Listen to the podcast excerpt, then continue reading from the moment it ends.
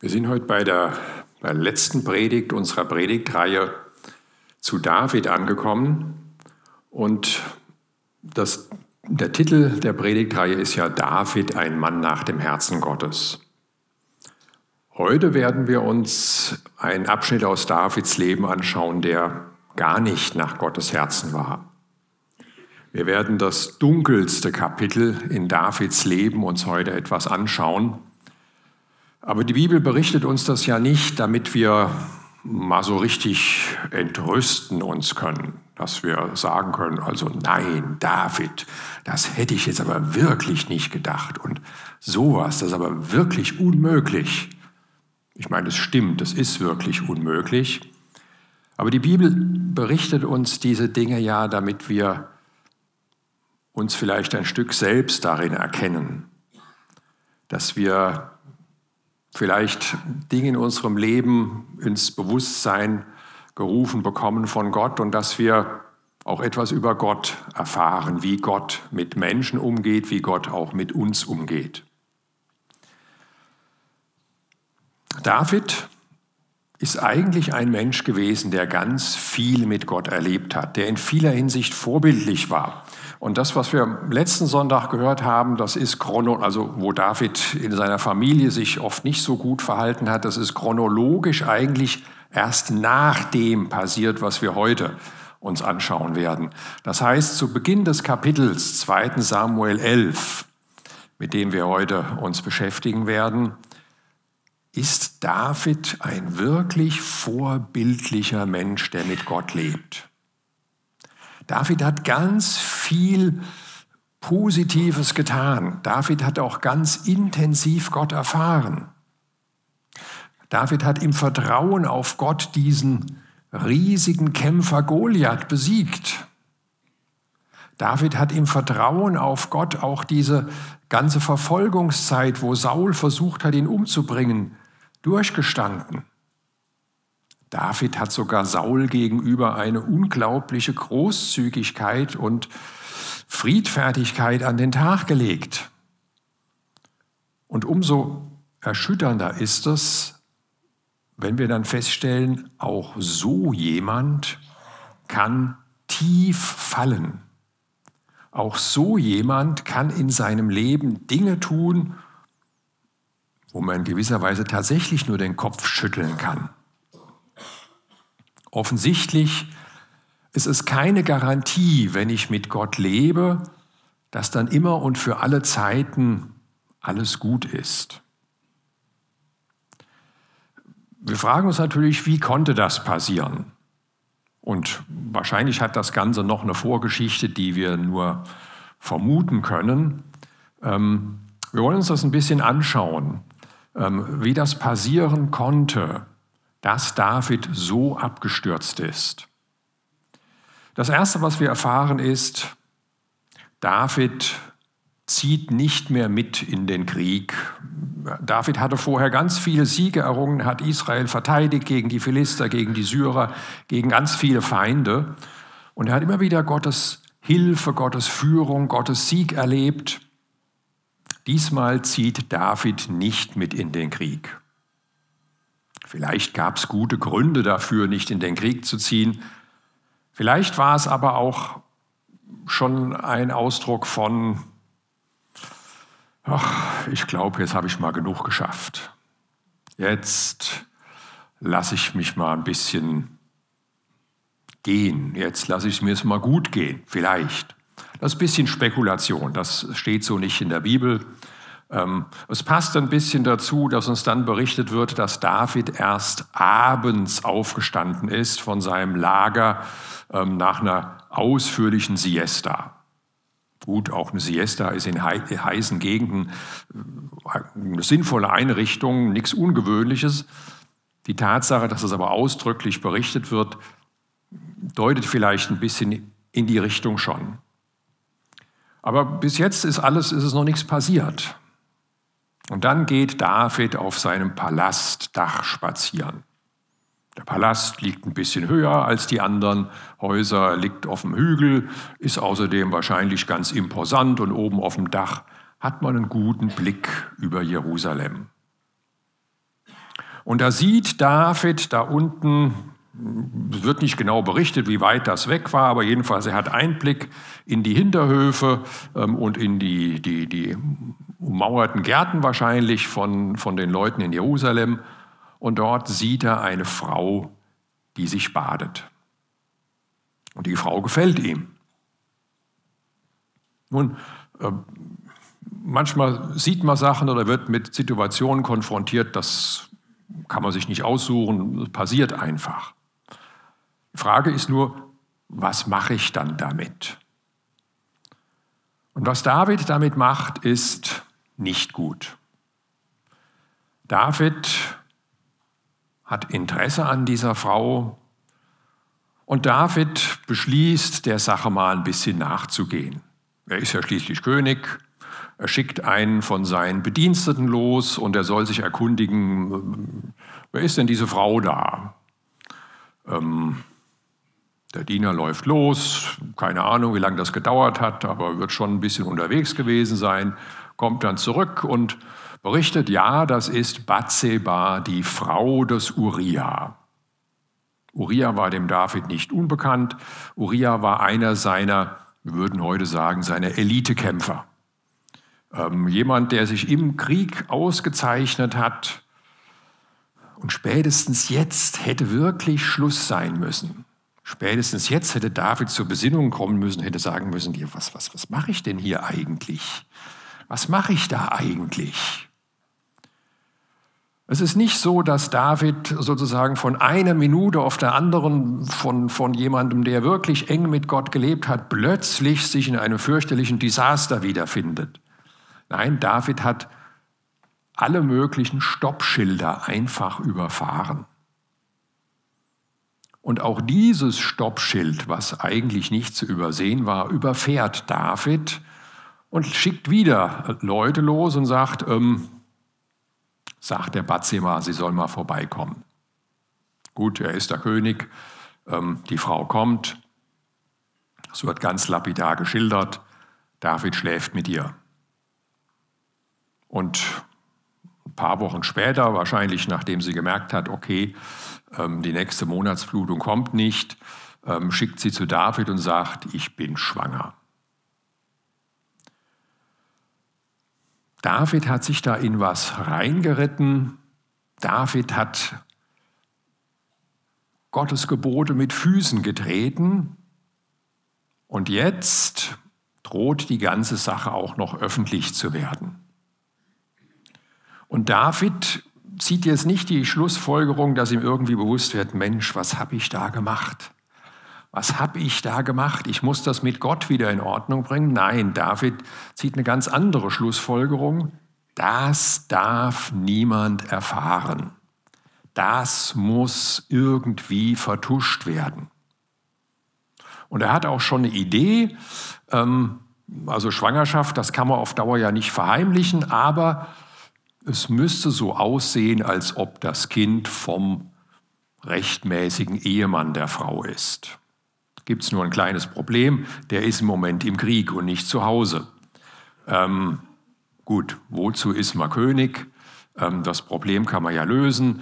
David schickt also zu dem Heer, lässt den Uriah kommen und er bestellt ihn zu sich in den Palast, erzählt, so lässt sich ein bisschen vom Krieg erzählen und Vielleicht denkt der Uriah, okay, der David ist, will von mir genauere Einzelheiten hören, ähm, strategische Überlegungen einstellen, keine Ahnung. Aber der Uriah verhält sich dann in gewisser Hinsicht sehr vorbildlich, aber gar nicht so, wie das David jetzt in den Kram passt. Denn der Uriah geht gar nicht nach Hause, sondern er schläft bei den Soldaten, die die Leibwache des Königs bilden. Uriah sagt, es ist Krieg, alle meine Kameraden sind auch im Krieg, die schlafen jetzt irgendwo unter freiem Himmel oder im Zelt, da werde ich mir es doch jetzt nicht gut gehen lassen. David kriegt das mit, Plan funktioniert nicht, er lädt ihn am nächsten Tag nochmal ein. Diesmal wird ordentlich gegessen und getrunken und naja, dem König kann man ja nicht gut was abschlagen, also trinkt der Uriah mehr, als jetzt eigentlich so gesund ist. Trotzdem geht er nicht nach Hause, sondern schläft wieder bei den Soldaten von der Leibwache. Und jetzt entschließt sich David zu einem letzten schrecklichen Schritt. David kommt nach wie vor nicht zu der Entscheidung, okay, ich glaube, ich muss das eingestehen, sondern David hat noch einen letzten Trumpf, wie er wahrscheinlich meint, im Ärmel. Als König ist er Oberbefehlshaber. Er schickt einen Brief an den äh, Joab, den Feldherrn, der gerade im Kampf, im Krieg mit den Ammonitern ist, und sagt ihm, mach doch mal eine Situation, ähm, kann man ja einrichten, Angriff auf die Stadt, wo der Uriah dann ums Leben kommt. Lässt sich einrichten, der Joab spielt mit, es wird ein Angriff gemacht, ähm, wo die Wahrscheinlichkeit sehr hoch ist, die Sache klappt, der Uriah kommt tatsächlich ums Leben. Aus Davids Perspektive wahrscheinlich eine erfolgreiche Angelegenheit, aber natürlich nicht aus Gottes Perspektive. Und am, Ende des Kapitels ähm, heißt es, in den Augen des Herrn war die Sache böse, die David getan hatte.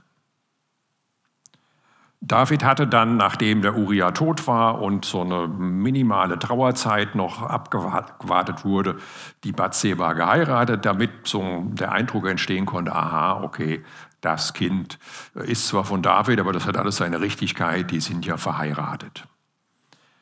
Ähm, das erste war, David fällt in Sünde.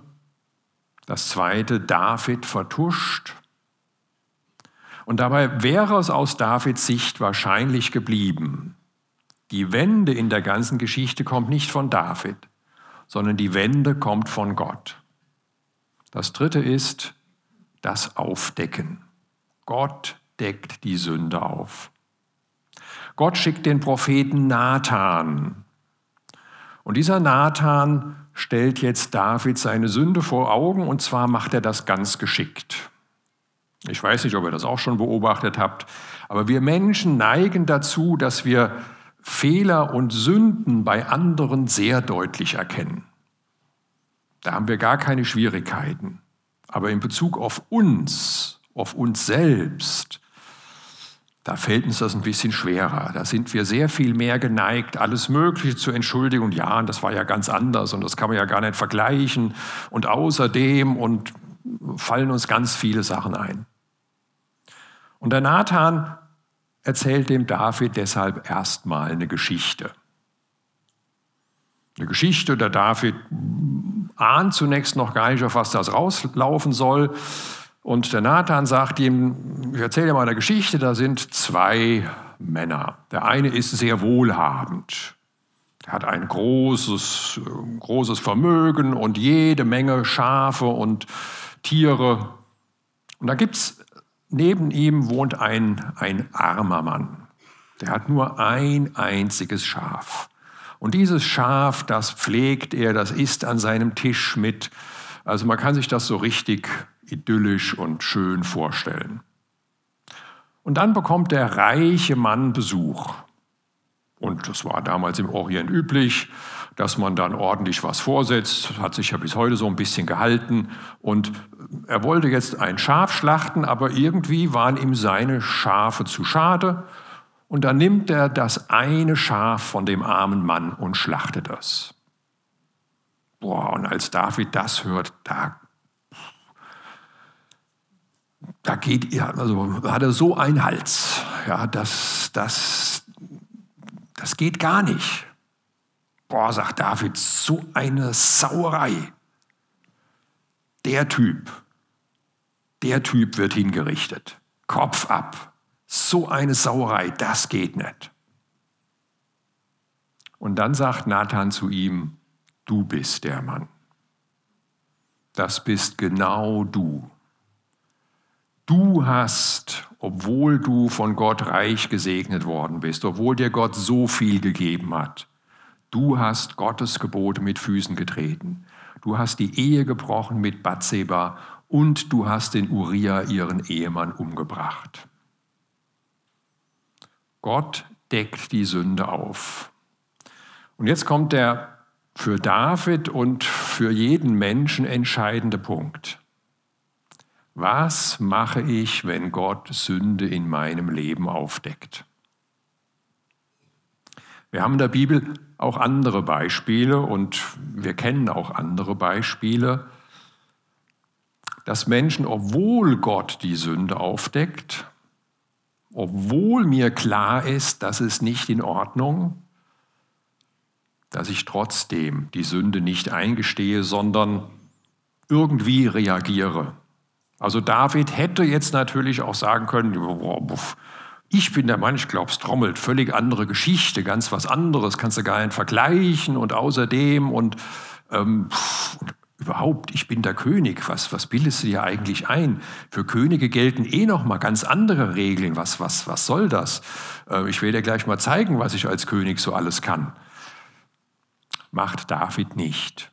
An diesem Punkt nimmt die Geschichte eine positive Wendung. David sagt, ich habe gesündigt gegen den Herrn. In Psalm 51 wird das ein bisschen ausführlicher geschildert. Wir haben gerade gehört. Ähm, David kehrt wirklich um. David sieht seine Schuld ein und Nathan spricht ihm sofort von Gottes Seite die Vergebung zu. Ähm, die Bibel vertuscht die Sünden der Menschen, die mit Gott gelebt haben, nicht. Ich meine, es wäre ein leichtes gewesen, das aus der Biografie Davids zu tilgen, dass das in der Bibel gar nicht vorkommt, aber das ist gar nicht der Stil der Bibel. Hier werden uns auch die Sünden berichtet, auch die Sünden von den Leuten, die eigentlich mit Gott leben wollten. Es wird uns aber auch berichtet, dass Gott vergibt, wenn wir umkehren. Ich habe es wahrscheinlich schon mal erwähnt, aber es gibt kein Beispiel, weder im Alten noch im Neuen Testament, wo jemand zu Gott umkehrt, wo jemand seine Sünde bekennt und Gott sagt, ich vergebe dir aber trotzdem nicht. Einen solchen Fall gibt es nicht. Das gehört zu der unfassbaren Vergebungsbereitschaft und Güte Gottes, dass er uns vergibt.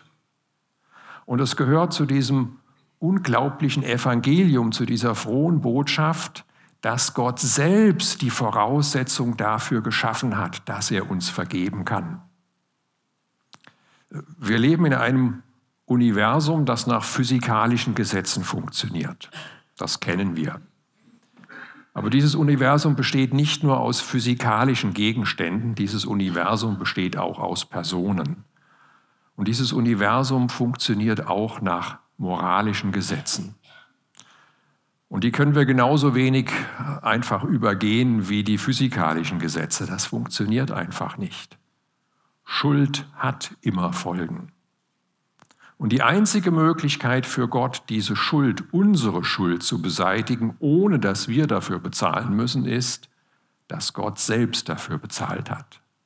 Dass Gott selbst Mensch geworden ist und für meine Schuld, für deine Schuld gestorben ist.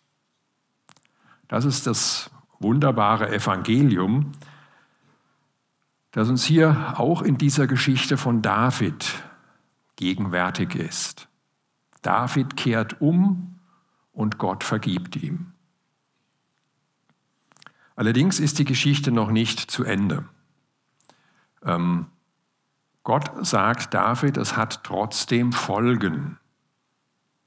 Eine der Folgen ist, das Kind, was du jetzt mit Bathseba hast, wird sterben. Sagt ihm der Prophet Nathan, David betet dann ähm, und fastet weil er denkt, vielleicht reagiert Gott doch noch, vielleicht vergibt er mir noch. Aber es gibt Gebete, die erhört Gott nicht. Das ist so ein Fall, wo Gott das Gebet nicht erhört. Das Kind stirbt und eine lange, längerfristige Folge ist, dass David in seiner Familie nicht gut agiert, dass, dass er ähm, kein, keine guten Familienverhältnisse hat und dass in seiner Familie das noch Auswirkungen hat.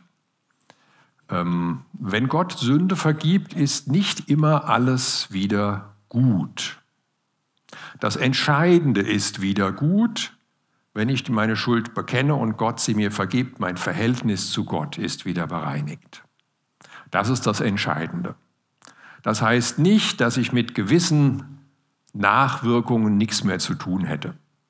Also ganz einfaches und einleuchtendes Beispiel, wenn ich durch unsachgemäßen Gebrauch von Alkohol oder Drogen oder irgendwas ähm, Organe geschädigt habe, auch wenn ich zu Gott umkehre, auch wenn Gott mich von dieser Sucht befreit, sind die Organe nicht plötzlich wieder gesund. Da bleiben Schädigungen unter Umständen weiterhin da. Sünde hat Folgen und mit diesen Folgen müssen wir dann leben. Aber sie können uns nicht von Gott trennen. Ich kann auch mit diesen Folgen ein Leben im Segen, ein Leben mit Gott leben. Wenn wir uns das jetzt nochmal so vor Augen halten, das Leben von David, wir sind da jetzt ja in unserer Predigtreihe so weit durch. Wir haben gesagt, David ist ein Mann nach dem Herzen Gottes. Das ist ein Zitat ähm, wo Samuel zu dem Saul sagt, ganz am Anfang, noch bevor David überhaupt angefangen hat, Gott hat sich einen Mann ausgesucht nach seinem Herzen.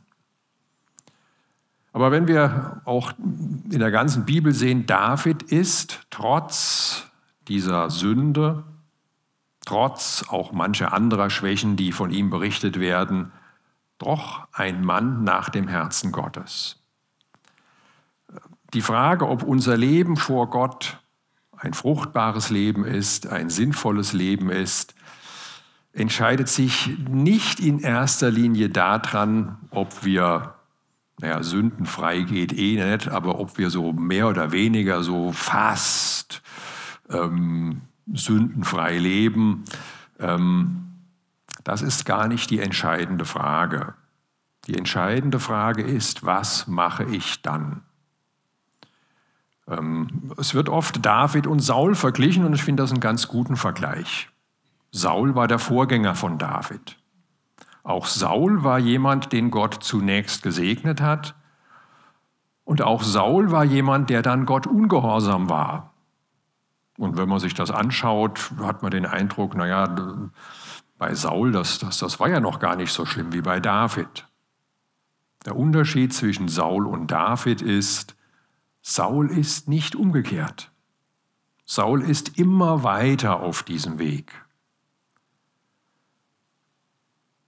Ich weiß nicht, wie es in deinem Leben aussieht, ob gerade alles gut ist, ob du gerade wie David in seinen besten Zeiten ähm, vorbildlich lebst mit Gott, dich freust an der Gemeinschaft mit Gott, ähm, nach seinen Geboten lebst,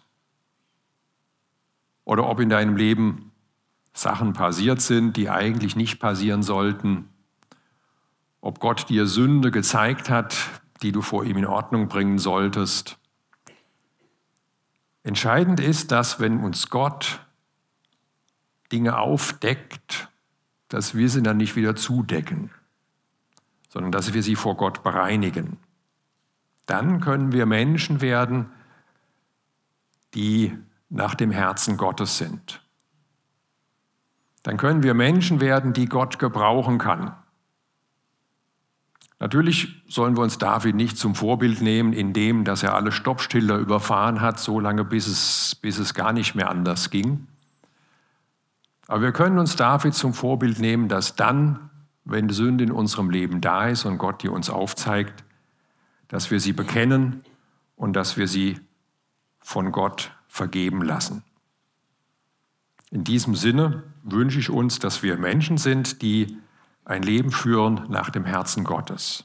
Ich möchte noch beten. Himmlischer Vater, ich danke dir dafür, dass wir mit dir leben dürfen, dass es sogar möglich ist, mit dir zu leben, auch dann, wenn wir gegen deine Gebote verstoßen haben, auch dann, wenn wir sie mit Füßen getreten haben, wenn wir gegen dich gesündigt haben. Danke, dass du bereit bist zu vergeben, dass du bereit bist, uns wiederherzustellen und uns zu Menschen zu machen, die du gebrauchen kannst. Amen.